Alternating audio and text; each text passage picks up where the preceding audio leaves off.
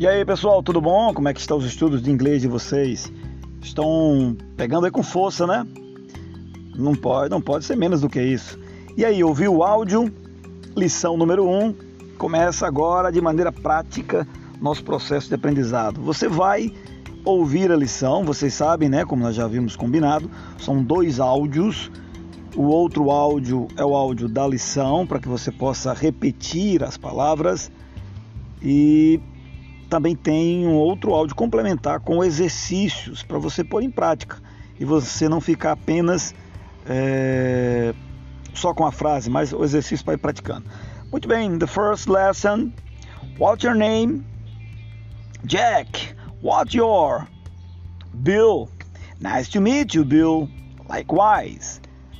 Nice to meet you é o nome da nossa primeira lição.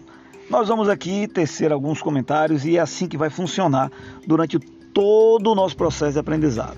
A parte do outro áudio você vai repetir, exercitar, repetir, repetir, ouvir várias vezes, várias, várias, várias vezes. Põe no carro, deixa lá o áudio tocando, deixa esse áudio aí funcionando para você ficar ouvindo muito inglês.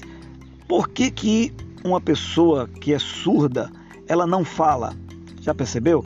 As cordas vocais dela são perfeitas, tá tudo bonitinho ali no corpo, na boca dela. Por que, que ela não fala?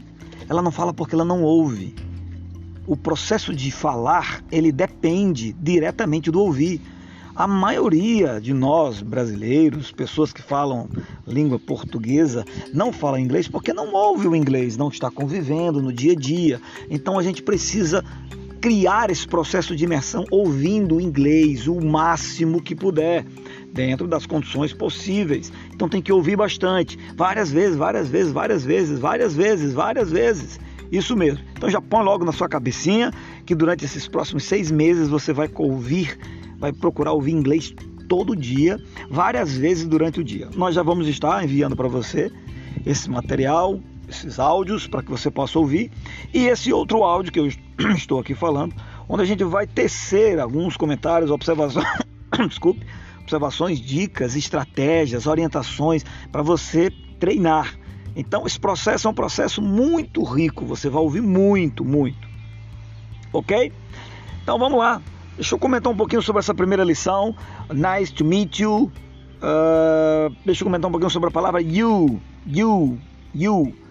Essa é uma palavra muito importante, muito utilizada. Ela tem várias aplicabilidades, várias aplicações, melhor dizendo, e cada um de nós deve reservar um tempo para praticar a parte de gramática, você já sabe, eu deixo dessa ênfase.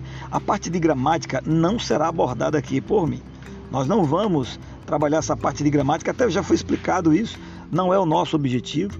Nosso objetivo não é que você invista seu tempo agora para aprender a gramática. Você faz isso aí no outro horário e o nosso objetivo é que você aprenda a falar, não aprender necessariamente a conhecer todas as regras. Esse é o modelo da escola. A escola já fez isso e nós, lamentavelmente, só estudamos a gramática para depois falar. Já falei sobre isso, não vou repetir.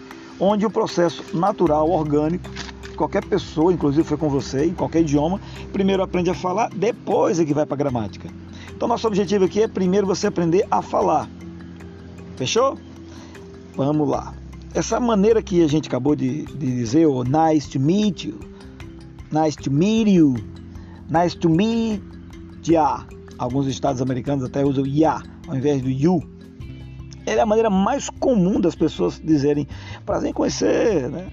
Literalmente, se a gente fosse traduzir, seria nice to meet you, agradável, legal conhecer você, ou nice.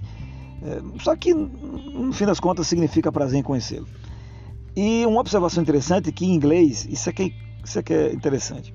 Em inglês, tanto a palavra tu como você é utilizada só you e não tem variações. Você vai usar you tanto quando estiver se referindo a tu como estiver se referindo a você.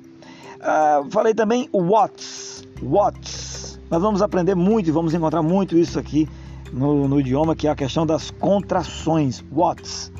Nesse caso aqui, what é a contração de what is. É, o que é, ou qual é.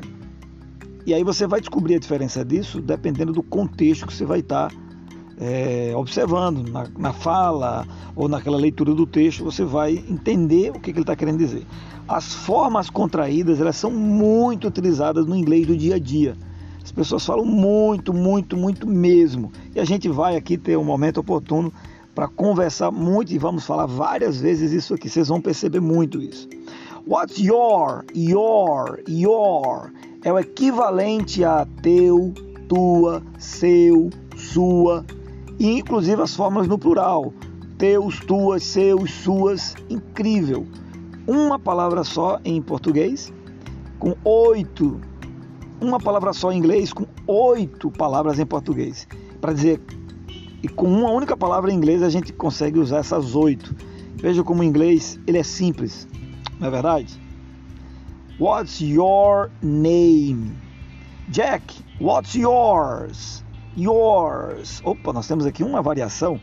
Temos um yours no plural. Hum, o que significa esse yours? Significa o teu, a tua, o seu, a sua. É um uso de um definido, um artigo definido na frente para determinar essa forma. E claro também o plural também. Os teus, as tuas, os seus, as suas. Aí você vai dizer, e qual é a diferença então de eu utilizar your para utilizar yours? É que o yours, quando ele ele é usado quando a gente não vai mencionar o substantivo anterior. Por isso que a gente usa o artigozinho aí, esse o, né? O, o a, o teu, a tua, a tua quem? De quem estivesse falando antes. Então vai ter no texto, você vai perceber, vai ter lá um sujeito e aí você vai se referir a ele. Vai ter um, um, um substantivo ali que você vai se referir a ele, tá bom? Você vai perceber no contexto. Por isso que é muito comum encontrar a expressão in yours, in yours, ou seja, e o seu, o seu o quê? Pode ser o seu carro, o seu nome ou outra coisa, tá bom?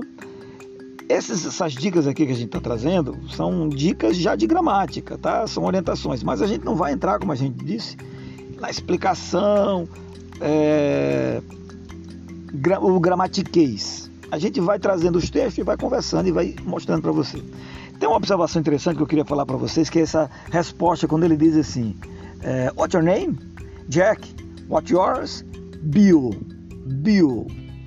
Bill é outra, representa um outro grupo de palavras que é muito utilizado pelos americanos. Lembra que a gente está dando ênfase ao, ao inglês dos Estados Unidos? Inglês falado nos Estados Unidos. Bill é o diminutivo de William. Legal, né? Os norte-americanos gostam muito de fazer essas abreviações de nome de pessoas. Muito comum, muito comum. Eles também usam muito o primeiro nome em vez de usar o sobrenome. É muito comum também. Vamos dar alguns exemplos? Vamos. Deixa eu ver aqui. Tom. Tom. Tom é o diminutivo de Thomas. Vamos ver outro. Joe. Joe. Come on, Joe. É o diminutivo de Joseph. Dick. Please come here, Dick. Ou Rick. É o diminutivo de Richard. Richard. Vamos para outro. Jim. Oh, Jim. Jim é o diminutivo do James. Bad. Bad. Bad é o, é o diminutivo de Elizabeth. E tem vários outros. Deixa eu ver mais um. Meg. Meg é o diminutivo de Margaret. E aí você dá uma pesquisada para aprender mais diminutivos, tá? Isso é bom porque no dia a dia eles vão utilizar essas palavras, né? Como por exemplo Jim, Jim, diminutivo de James, que em português é o Tiago, Tiago.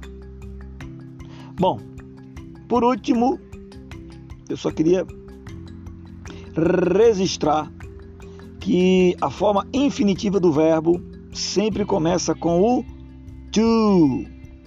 Quando você quiser falar um verbo no infinitivo, infinitivo é aquela forma que a gente termina o verbo dizendo em AR, é, ER, IR. Né? Então, é, por exemplo, to read, to read, que é ler, to eat, comer, um, to run, correr. Veja, esse correr, comer, ler, eles terminam sempre com esse, é, nesse caso aqui, coincidentemente terminou em ER, mas pode ser andar, pode ser né, é, sorrir. E em inglês, sempre que a gente for utilizar esses verbos, ele tem o to antes. Tem até uma frase bem conhecida, é o to be or not to be, that is the question. Ser ou não ser, eis a questão. Dando esse exemplo aí do, da questão do uso do, do to antes do verbo para torná-lo infinitivo. Ok? Fechou? Então vamos lá. Primeiro encontro, primeira aula, primeiro grupo de palavras, expressões e várias coisas aqui a gente já aprendeu sobre esse pequena conversa, essa pequena conversação de hoje. E nós estamos só no começo, tem muita coisa boa pela frente. Bom, vamos parando por aqui. Um forte abraço aí para você. A gente se encontra no nosso próximo treinamento. Até lá, até amanhã.